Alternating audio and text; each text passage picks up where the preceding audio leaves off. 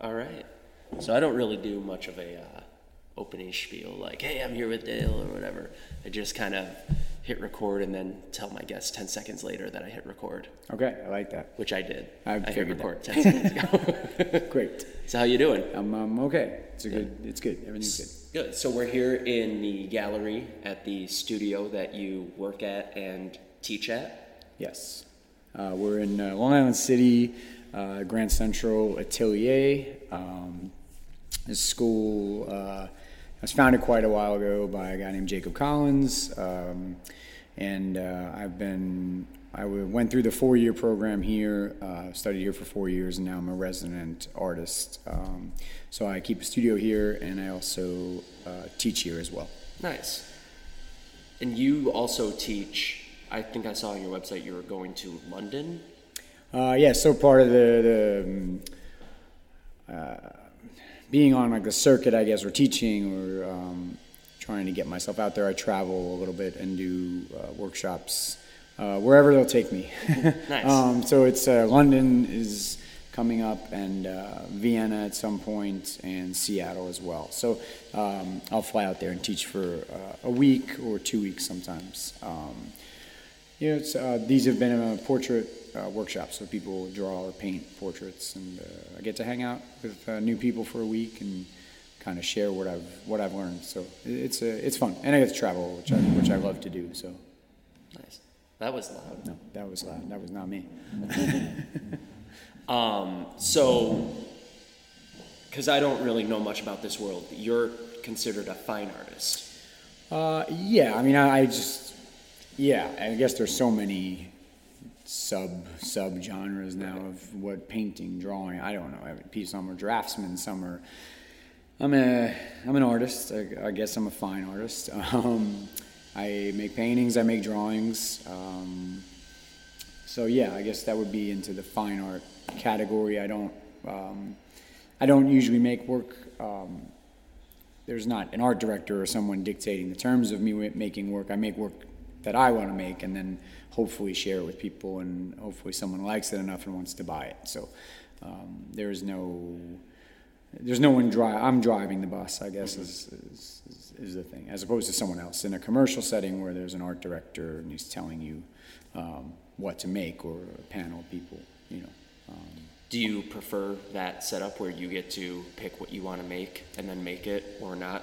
Yes, absolutely. No, I think for a while I wanted to be in more of a commercial vein when I was, I guess, starting this about 20 some odd years ago. And commercial work appealed to me maybe because of, I thought there was more security in it, you know, financially. And it's, oh wow, I won't starve, you know, I won't have to bartend, I won't have to do all these things that artists do, you know. But it wasn't true to what I wanted to do. And was it what about it wasn't ringing true? Was it too generic, or was it too corporate, breathing down your neck, making sure it's absolutely perfect? No, I mean there's a lineage that I mean, I guess people have been commissioning paintings since, you know, way back Renaissance times, probably before, I don't know, maybe forever, but the church or someone was. Kings, queens were commissioning portraits, and but I didn't like a commercial aspect of making work. I didn't want to do book covers or editorials or package design, or you know, it's just my idea of what I wanted to do, and someone else's they were pretty far apart, and I after doing a couple of jobs, I learned pretty fast that it wasn't something that appealed to me. It was not that it was soul sucking. I just didn't. It wasn't going to be for me. Right. You know. What kind of stuff do you like to do? Since you're driving the bus, you get to pick what do you like to do right now? Because sometimes it changes. Yeah, I mean it does. It evolves. So I'm. My goal is to always work from nature, and by nature I mean from life. So I'll have someone in front of me, I'll be painting their portrait, or I'll have a setup in front of me and I'll be painting a still life, so a group of objects, or out landscape painting, working from, you know, from nature itself. And I think that's the most, that's the driving force for me, is to have an interaction with something in this occupying the same space that I'm in, and working from that object or person, or having an interaction kind of drives the work a little bit. I've been painting more still lifes as of late, but every week I'm doing, you know, a portrait sketch, at least one, most of the times two per week, just because I love it. I enjoy it so much, you know, to do that. And for that, you have someone come in and sit for you, and yeah, usually it's 4 hours sitting, if they'll stay. I mean, I have to pay them. Actually, you've yeah. sat before, so, and you know the feeling. I was. Yeah. It was a day. It was a day. I mean, there's professional models, which I love to paint them, models that are kind of on the art scene circuit, but. I really enjoy painting friends, or painting people that interest me. And yeah, if they've got 3 or 4 hours to spare and kind of meditate, then that's great, because it's awfully boring on their side. I remember, because we took breaks. We did, I think it was 20 minutes on, 10 minutes off. And I remember that first 20 minutes, I think I got about 3 minutes in and I'm like, oh, what have I done? And then I think I was nodding off towards the end of that first 20 minutes. And I remember you noticed right away and you're like, all right, so I'm going to get you a coffee real quick.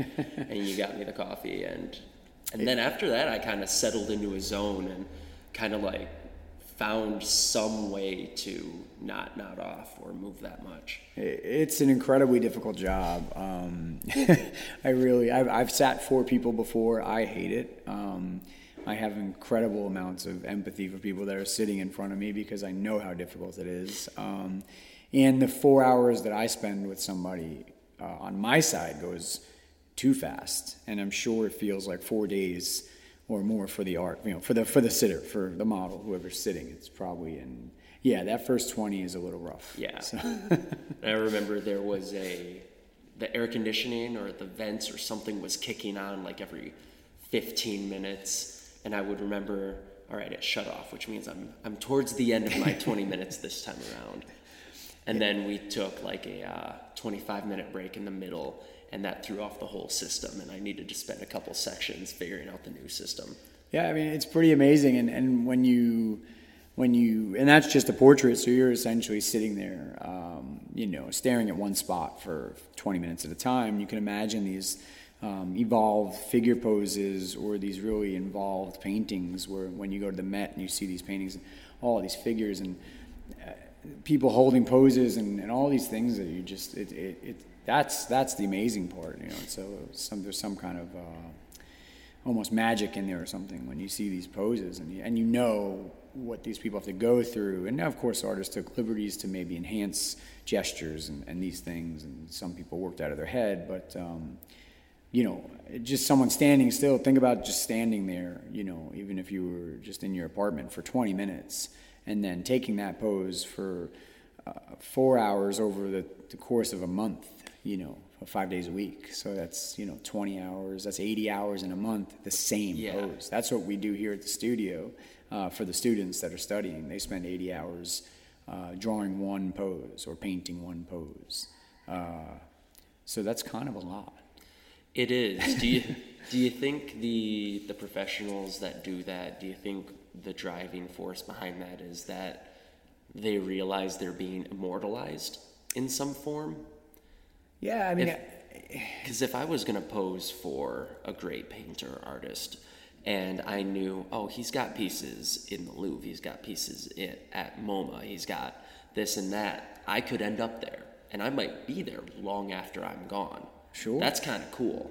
Oh, yeah, I think so. I mean, the models that I have relationships with a lot of these models from working with them forever, and they really enjoy, I think, being part of, because they are part of the art-making process, the creative. They're in the room. They feel that energy. They're also listening to dialogue between artists, or if there is a critique session going on, or they're more involved in the process than someone who's buying the painting or someone who's just looking at the painting, and they're as involved as the person probably making it. So it's very interesting from that side of it, you know, because they don't get paid nearly enough, so they're not doing it, you know, solely for the money. Right. It's not, you know, you're not retiring from art modeling. You know, it's not their nine. They probably also need to bartend on weekends. And stuff maybe, right. There is probably some of that, or there. I mean, I know some that do 3 poses a day between here and like the Art Students League. So they're posing 12 hours a day. That's at some point. A lot. That's a long day. I mean, you can imagine. Some are well into their 60s, late 60s, and they're just, you know, dedicated and committed. And then you feel you need to honor them and make a nice painting or a drawing. You know, I mean, you don't want to make something that's going to be, you know, you want to do a good job to honor them because they're working so hard for you, and that's the interaction. That's what I think I really love most, you know, about working for them. Even if you're not really talking to them with words, do you feel a real strong communication is happening? Oh, absolutely. Yeah, absolutely. No, it's amazing what you get to know about somebody without having to speak to them. You know, and by the end of a month, if I just met this person or this model, and I get to spend that month with them, it's pretty amazing. I mean, they're standing up there. Most of the time, it's nude, so you're obviously in a pretty intimate setting with them, you know. So right then and there's a barrier that's been kind of removed, and so your conversations with them on a model break or on lunch or on a long break that we do halfway between, those conversations tend to be different than day to day, where I think a lot of people hide parts of themselves, because up on the model stand, there's no hiding. Right. Obviously, right? You're there. And so it's a very honest, it's all right there in the open. You want to do it? No, I don't think I could handle being that vulnerable. I'm an actor. I don't do well in front of people when they're looking at me. Understood. I get it.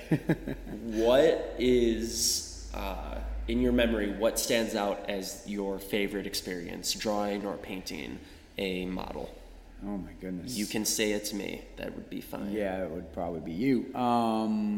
Gosh. Because I've seen on your website and I'm sure you've done infinite more models, but I saw quite a few on your website. And yeah, hundreds, I don't know, you know, and then things that stick out. I don't know if I could pick one.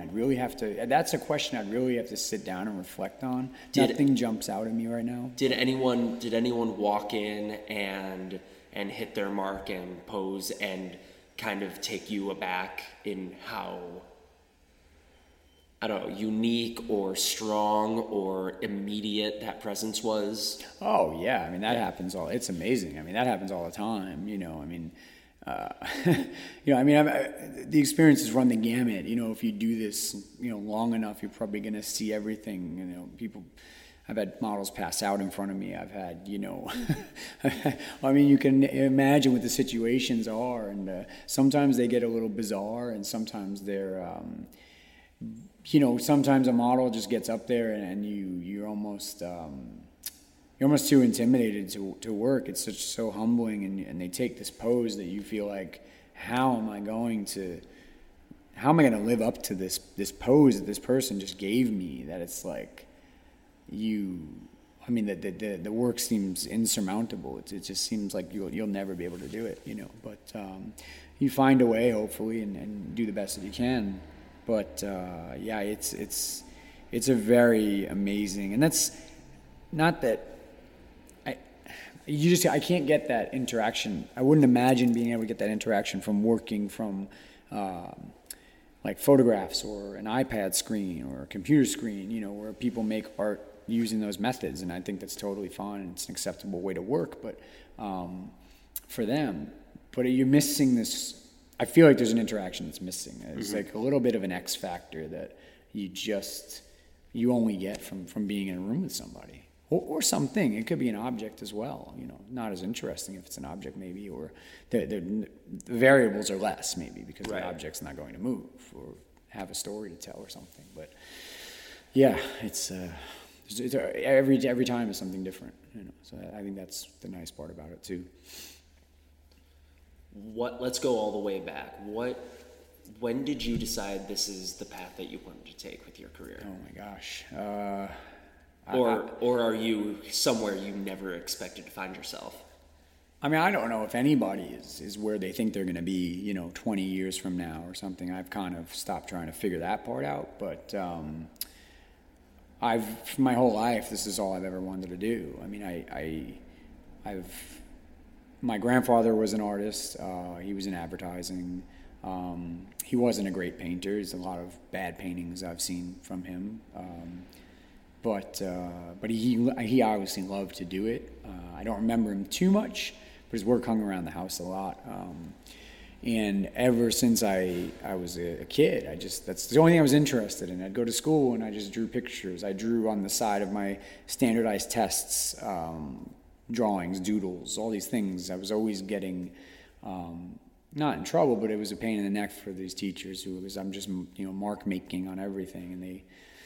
And then I was just finding myself moving towards art classes more and more and more, and that's the place I felt the most comfortable, and I couldn't be bothered with the other things. I did what I had to do to get, you know, I was a straight B student.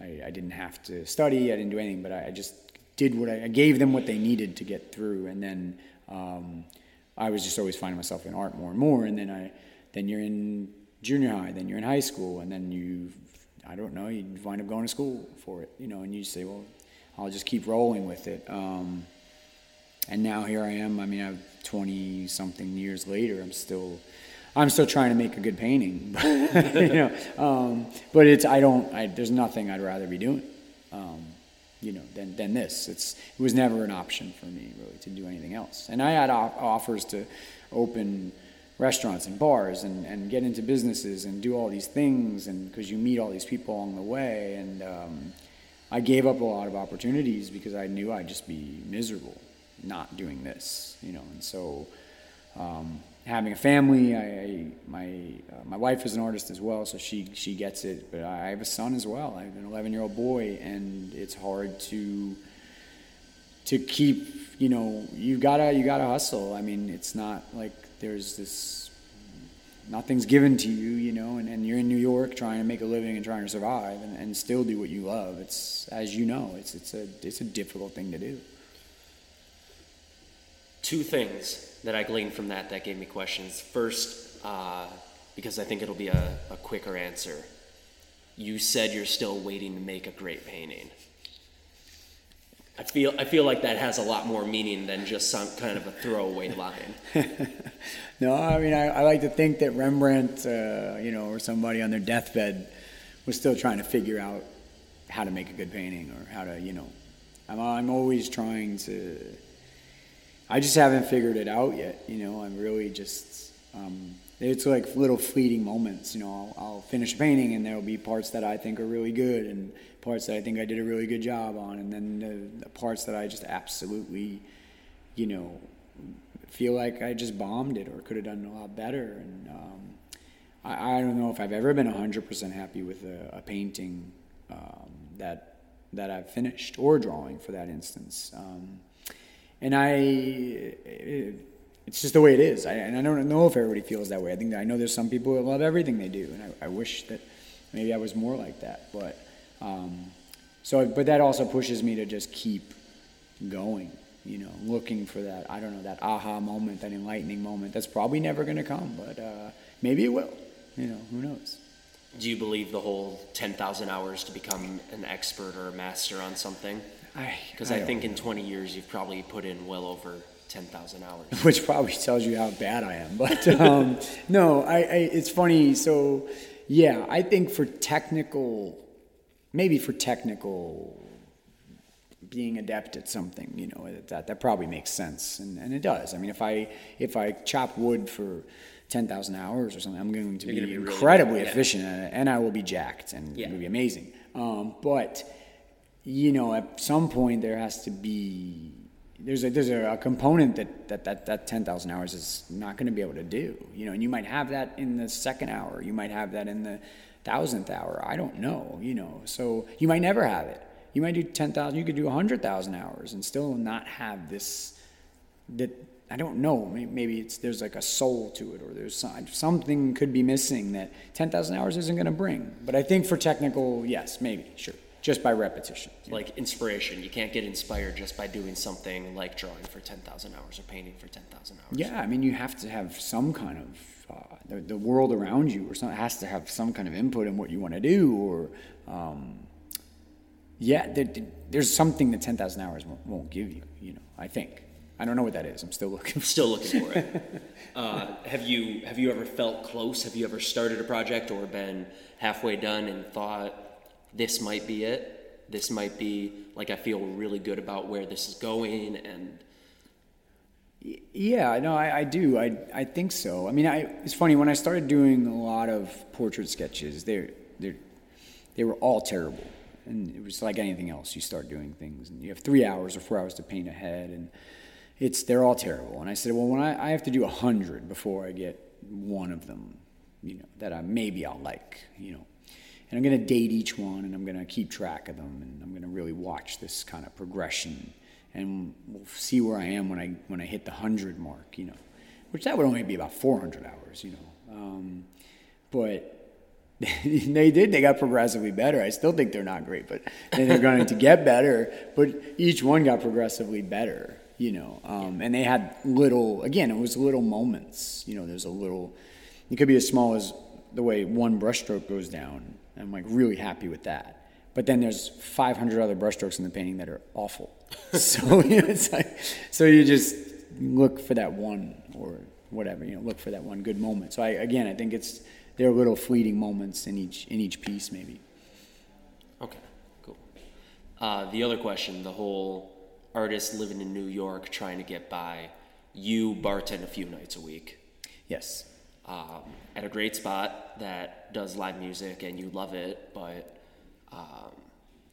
how do you think things would be different if New York wasn't?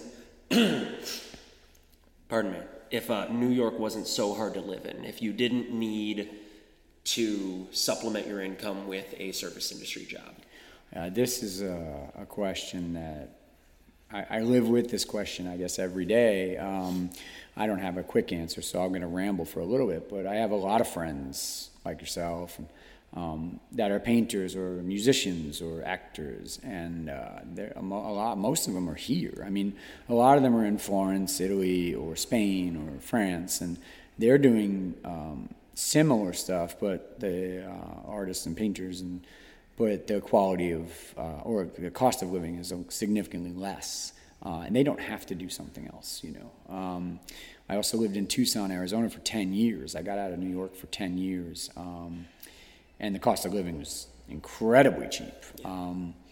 And I was still able to keep a studio. I still, I bartended out while I was out there.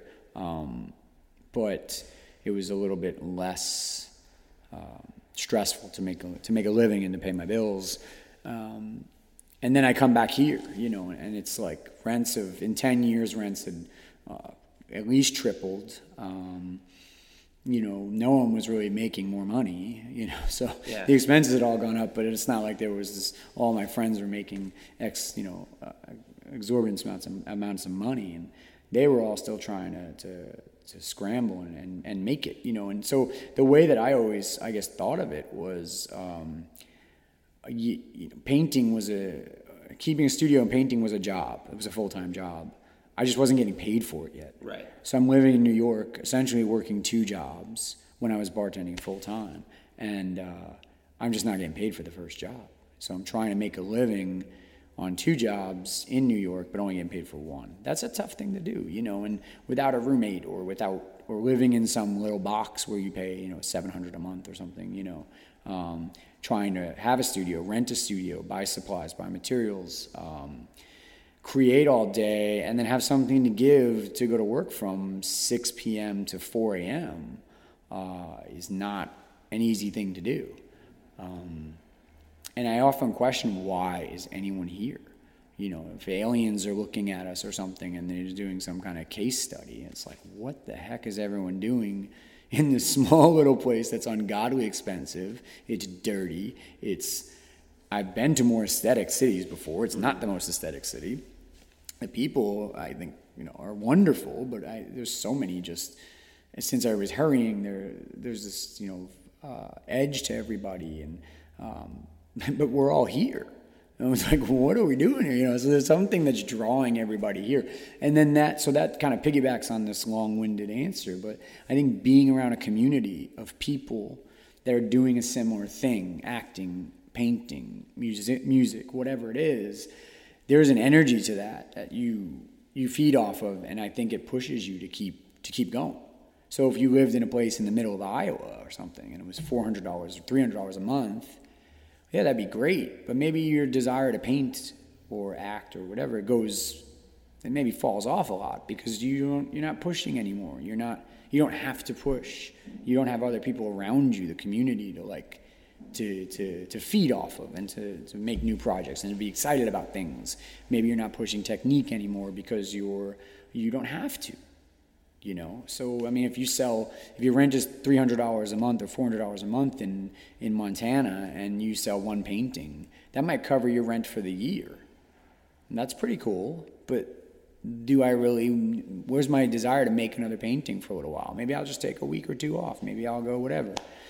So I think being in a place like this where you have to hustle and sometimes work jobs you don't want to do, maybe it pushes you in another direction. You know, I'm not sure. I mean, I'm always that's a question that's always in the back of my mind. And in one way, I'm always looking at moving someplace else, thinking that it's going to be the answer. But I find myself here again. Again, I'm born and raised here. I left for 10 years. I lived in Spain. I lived in Florence. And I lived in Arizona. And I found myself coming back here. So, you know, I don't have a great answer yet. It sounds like you feel like it's worth it. It's worth it to kind of struggle and to do that 40 hours in your studio and then need to go to another bartending or serving or catering, whatever job, to actually pay the bills. It sounds like you feel it's worth it. Yeah, I think for the most part, it probably depends on the day maybe, but I can go right now, I can leave here, and I could be in the Met in 30 minutes, standing under the greatest paintings ever made for 25 cents, because I just donate, whatever, right? You can't do that in a lot of places. I mean, there's something special about that. And when you don't have that, sometimes you wish for it. You know, I think we take it for granted here. Yeah. You know, maybe I haven't been to the Met. It's probably a month since I've been there, right? So, because I know it's there and I know it's not going anywhere. But when I'm gone from it, I really do, I miss it. And I think I guess that's more overpowering than all the other stuff you have to deal with here, because you do deal with a lot being here. And people who don't live here, it's hard for them to understand. But it's not, I'm sure there's easier places to live. There's definitely easier places to live. I have friends, artist friends that I heard about 4 or 5 years ago. They were moving to Detroit, which is where I'm from, and they were renting massive studios, maybe the size of what you have here, for $400 a month, $500 a month. And that's great, and Detroit's a little bit different. Detroit, we have the DIA, we have the Detroit Institute of Arts, which is one of the nicest museums. They got written up as one of the nicest museums in the country, and it's great. You would love it. It's much smaller than the Met, but it's got some great pieces, and you know, there is a small community of artists and young professionals moving into the city because it used to be cheap. Now I have friends that are paying more to live in Detroit than I'm paying to live in Brooklyn, which is mind blowing to me. Right. But 4 or 5 years ago, when that wasn't the case, it was kind of coming up. I have.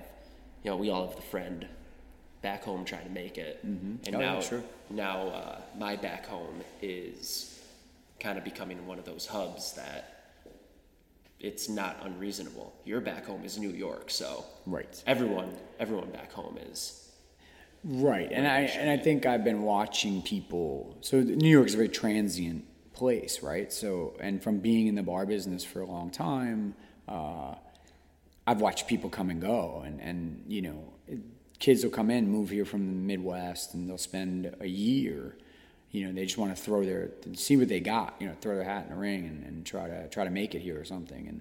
And now maybe a year or two, and then they'll leave. You know, and go back, or you know, maybe they stay. But it's rare when you're from here and you've grown up here, and this is your life. You're used to it. But I think when you come from other places, you get in here and you get in the big city, so to speak. You know, even if you're from a place like Detroit or a major city. There's something different about New York. It's, as you know, yeah. I mean, you're good example, right? I mean, you've been here for a while. So. Yeah, I hit 6 years this month. Oh, great! Congratulations. Thank you. I get the question often serving tables. You know, people pretty quickly figure out I'm not from here because I'm outgoing and pleasant. And right, you're nice. What they don't understand is that they're paying my bills, so I have to be nice to them. Mm-hmm.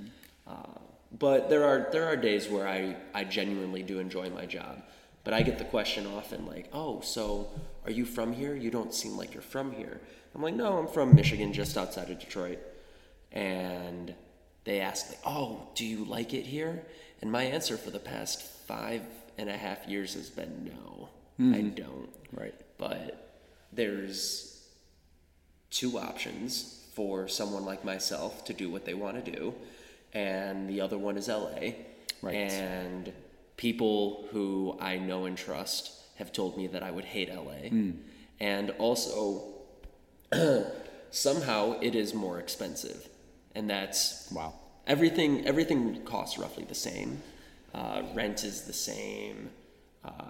Groceries, etc. But you need a car. Mm-hmm. You're driving, yeah. You need a car. You need to put gas in the car. You need to pay for the car, the insurance, registration... Parking, I'm sure you're not driving from your driveway to your driveway. There's something in the middle there. Sure. So I'm here until I don't need to be here anymore. But I've been wondering the past couple of years because I have built a life out here. I know right. I can think of 10 or 15 different bars in the city that I could go to and see someone that I know. I have friends connected to almost any industry that I can reach out to if I need something or if I want to offer help in something. And I wonder if I will miss it when I do finally leave. I mean, you're building your life. You know, you're putting down roots, whether you know it or not. And your network expands, and you meet good people. And depending on how old you are and what point of your life you're at, it could be a very important part of your life at this point. And I've been out here for most of my 20s. That's now. What I mean. That's an important part of your life. Yeah. You know, I mean, when I moved to Tucson, I was 30, and I spent 10 years out there.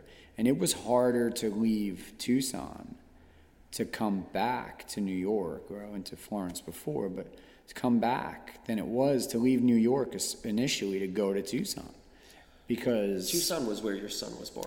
Right? My son was born in Tucson, yeah, and we made a lot of really deep connections there, a lot of good friends, and a lot of, you know, I still have a huge network of people out there that I love incredibly, and you know, I think that's just a moment. Maybe it happens all the time, because I think now it would be hard for me to leave New York because I have so many wonderful people here too at the studio, and friends that are, I have a really great community around me. So it would be hard to leave now, but the next thing might be even better. Yeah. I don't know what the next stop is, you know, and so nobody knows what the next stop is. So it's, it could be harder to leave the next place if there is a next place, you know. Do you have a next place in mind? If someone were to ask you, like, hey, where do you think you'll find yourself at next?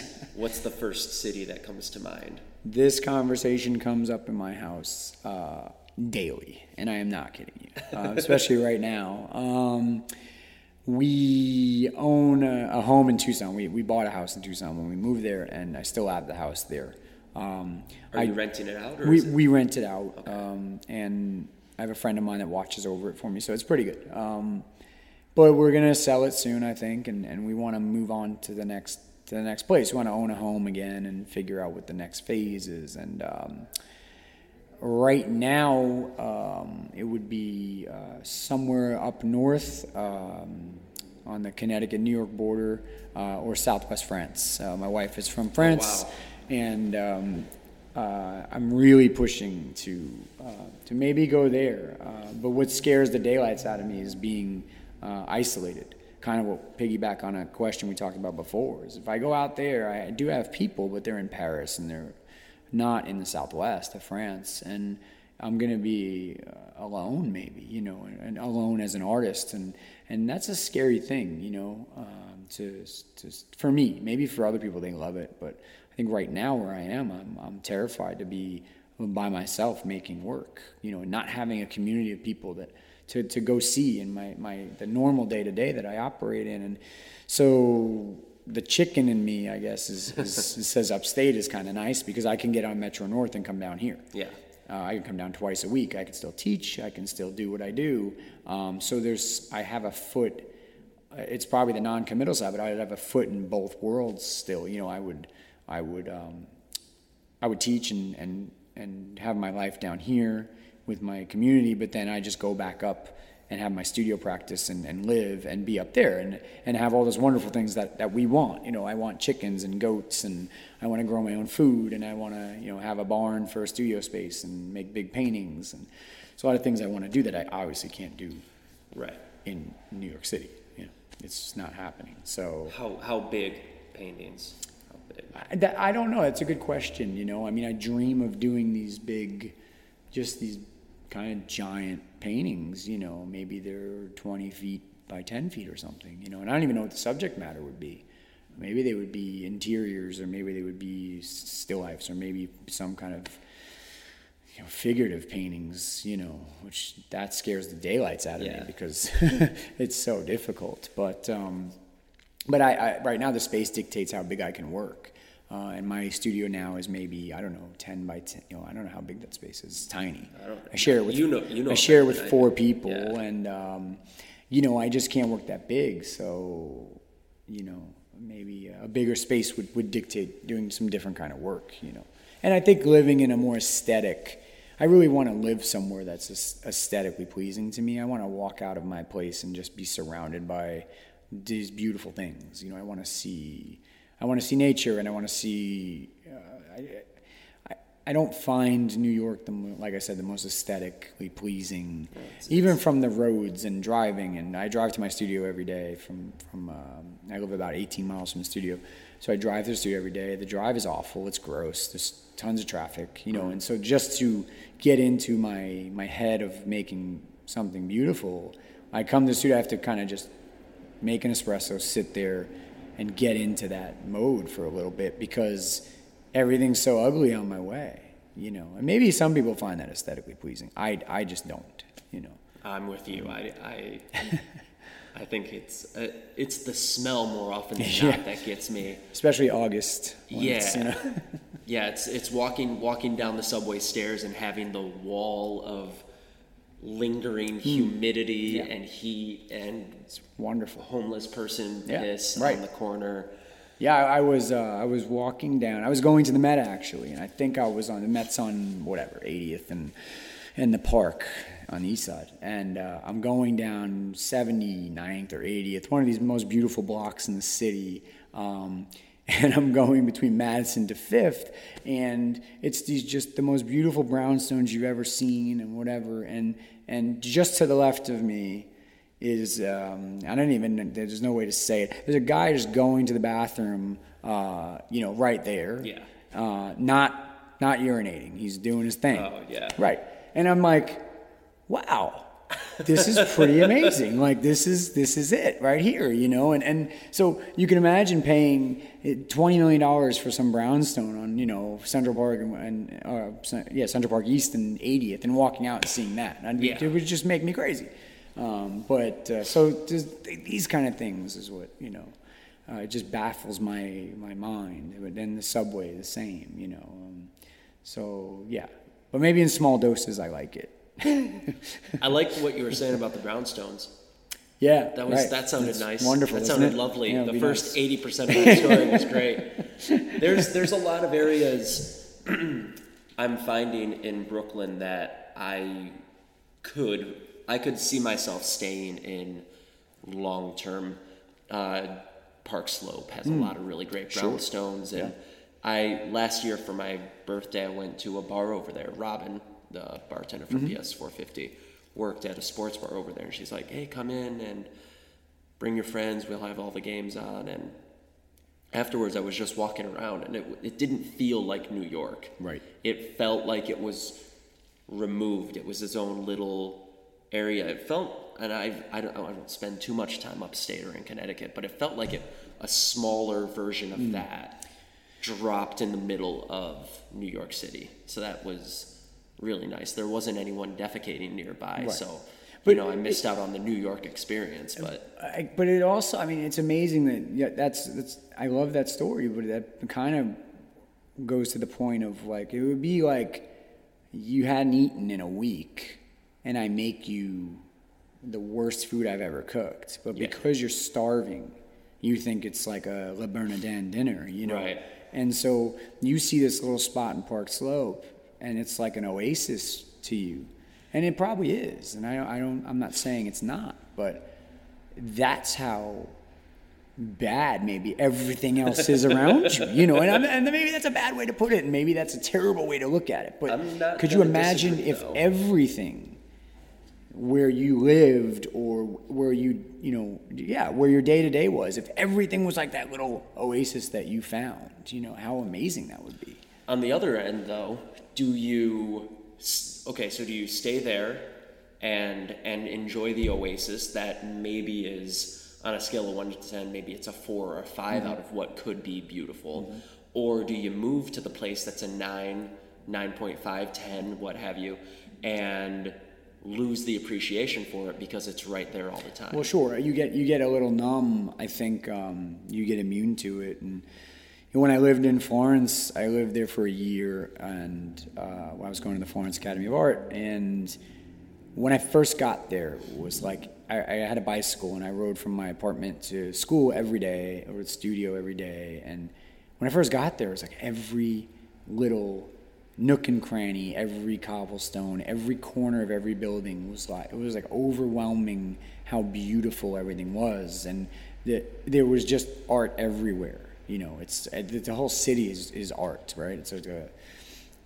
and then month 3, month 4 goes by, and I'm like, just riding my bike past everything. Like none of it's even there anymore. You know, it's just I got to get from point A to point B and get to the grocery store before they close and make sure the wine guy, you know, has my Sangiovese because he didn't have it last time or something. Right. You know, and then so all these wonderful things. I'm like breezing. I'm riding my bike past the Duomo and all these amazing things that some people save their whole lives to make 1 week there, and they can die happy. You know, and here I am like drinking on the steps of Santa Croce with 4 degenerate artists, and we're just hanging out. That's our day to day after class. You know, so yeah, maybe you're right that you too much of a good thing. Maybe it could happen.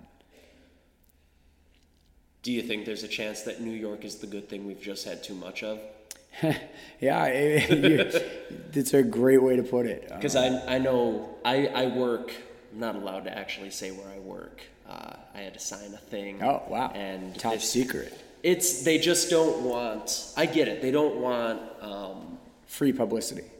No, no. A, no one listening to this is going to go there anyway. B, they instituted the policy when someone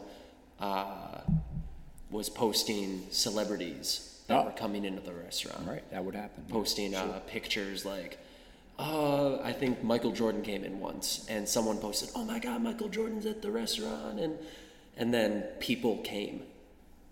Like a ton of people flooded into the restaurant to see Michael Jordan because now they knew where he was. Right. What was I saying? I work near Times Square. And so sometimes if the trains aren't running, I'll need to walk through Times Square to the 42nd Street station. Right. Because I'm up on 49th, and so a lot of those trains won't run at 2 in the morning. So I'll see tourists a lot more than I'd like to. And they're walking around Times Square, and they're just taking pictures of billboards and taking pictures of the signs that are telling you what store that is, like taking pictures of the American Eagle sign, taking pictures of the Disney store. It's just a Disney logo. Right. But right. And I'm doing what you were doing on the bike. I'm like, I got to get to this train. It's 2 a.m. If I miss it by a minute, I'm waiting 25 more. Mm-hmm. And I'm just like cruising through, and it's packed at 2 a.m. too. Oh yeah. Like I'm blown away at how many people are just walking around Times Square at 2 in the morning. Yeah. Oh yeah. It's stupid. And not doing what they used to do at 2 in the morning in Times Square, you know, back in like the 80s. Yeah, those were the good old days. You know, I wasn't alive, but those were the good old days. You know what, I was. Yeah. Well, you were in, or was that before you moved to Tucson? You moved to Tucson when you were? No, way before. I moved to Tucson when I was like 30, so I'm talking way before. I used to go to Times Square a lot.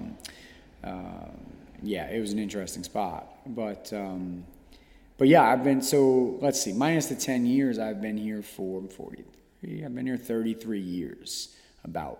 And I've been to the Statue of Liberty once on a 4th grade field trip. I've been to the Empire State Building twice, once on a probably 5th grade or 6th grade field trip, and once because I wanted to take my son. Mm-hmm. You know, I've never ridden the Staten Island ferry, you know, that kind of thing. I've never done the Circle Line thing or whatever, you know, maybe whatever the ferry is to get to the Statue of Liberty, I've taken that, but I've never done the New York thing, because it was just like always there. It's there. Yeah. And there's too many people. I don't want to see all those people. I don't find myself doing too many of those things, but sometimes I have friends or family come in from out of town, and they want to do it, and I want to spend time with them. So, guess what we're doing? Yeah. My grandma and my aunt came out 3 weeks ago, and my grandma's husband, my grandfather, came into America as a child from Italy. So he actually came past the Statue of Liberty, did the whole immigrant thing. And so she wanted to see the Statue of Liberty. And they didn't want to pay the $50 a person to go to the island. And we were running short on time anyway. So I just took him to the Staten Island ferry and we went. Nice. And classy. Yeah. Yeah. And, you know, she got pictures and she saw it, and, you know, it was great. But when you get to Staten Island, they make you get off the ferry. You can't just stay on and then ride it back, because there's two. There's the incoming and the outgoing, and we missed the outgoing.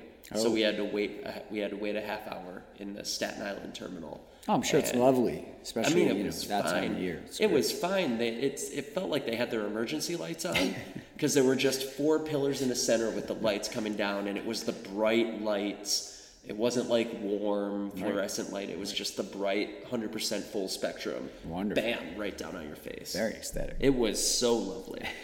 It was the time of my life. But I remember my 3rd year out here, I think my mom asked me every year, but the 3rd year she kind of yelled at me. She's like, "Did you go see that tree yet? The Rockefeller Center?" And I'm like, "No, I didn't." And she's like, "Why not? You got to go see them."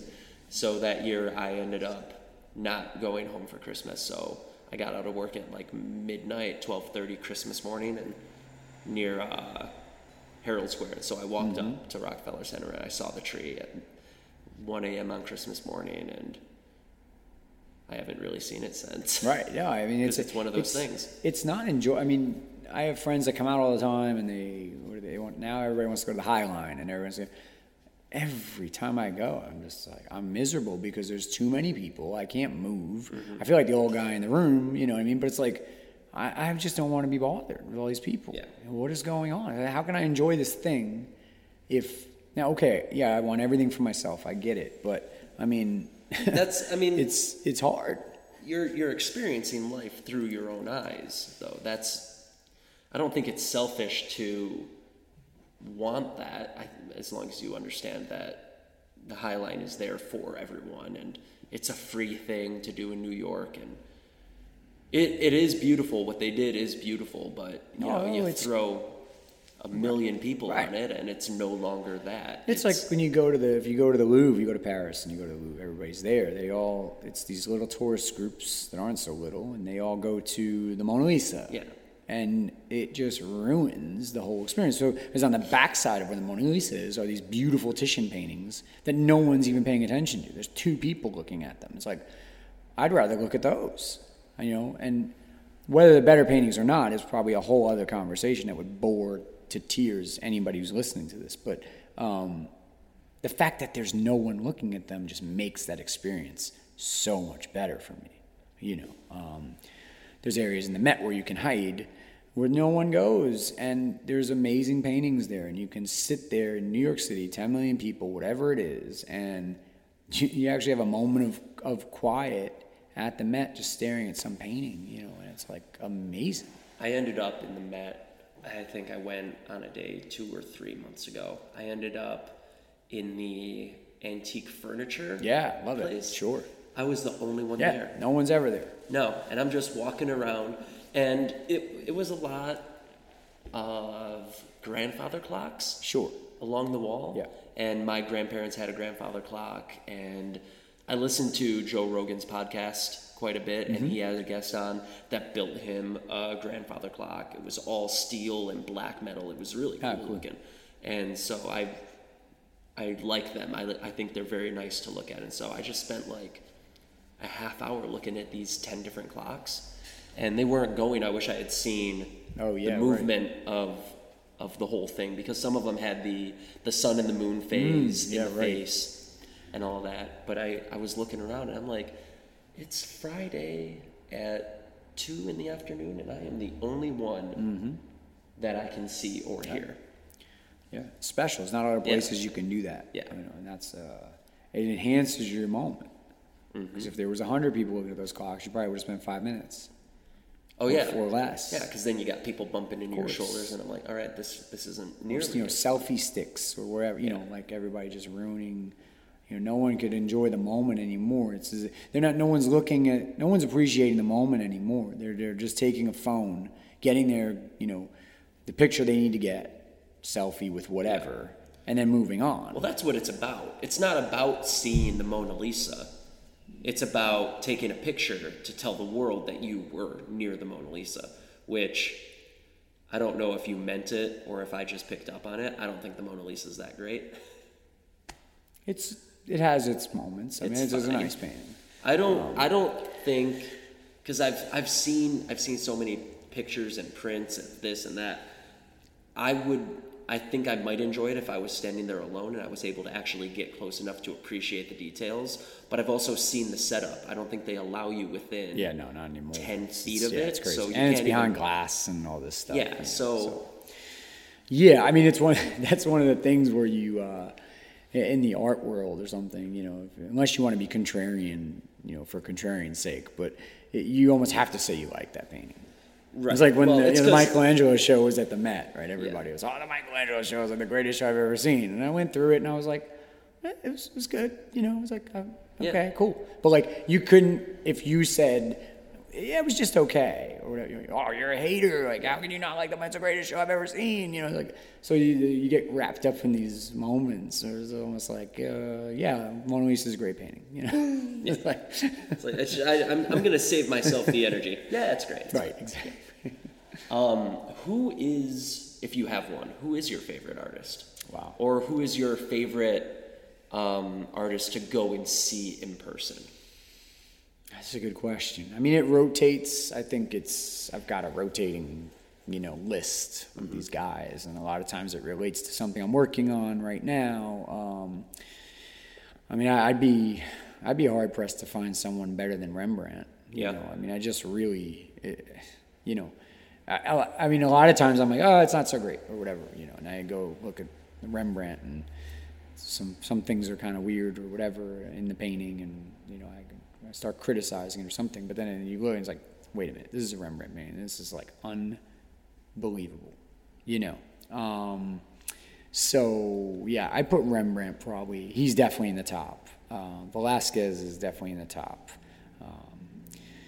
Van Dyke, and I mean, God, Titian's unbelievable, and Sargent is amazing, and you know, and it rotates. You know, I get on a kick, and I'll go see a Sargent painting up in Boston or something, and I'm like, this is the guy, like this is it, this is how I have to paint, this is what I've been, this is he had it figured out, you know. And then 3 months goes by, and when I went to Amsterdam for a while, I was on a Rembrandt kick, obviously, because that's where he's from. I mean, his house is there, his studio is there. You fall in love with this whole thing, and that's the guy, you know. So it kind of varies. I mean, there's guys most people have never heard of, if they're not in this world, that I think are unbelievable, you know, 19th century painters that are just to die for, you know. And there's not a day that goes by I don't look at one of these paintings, you know.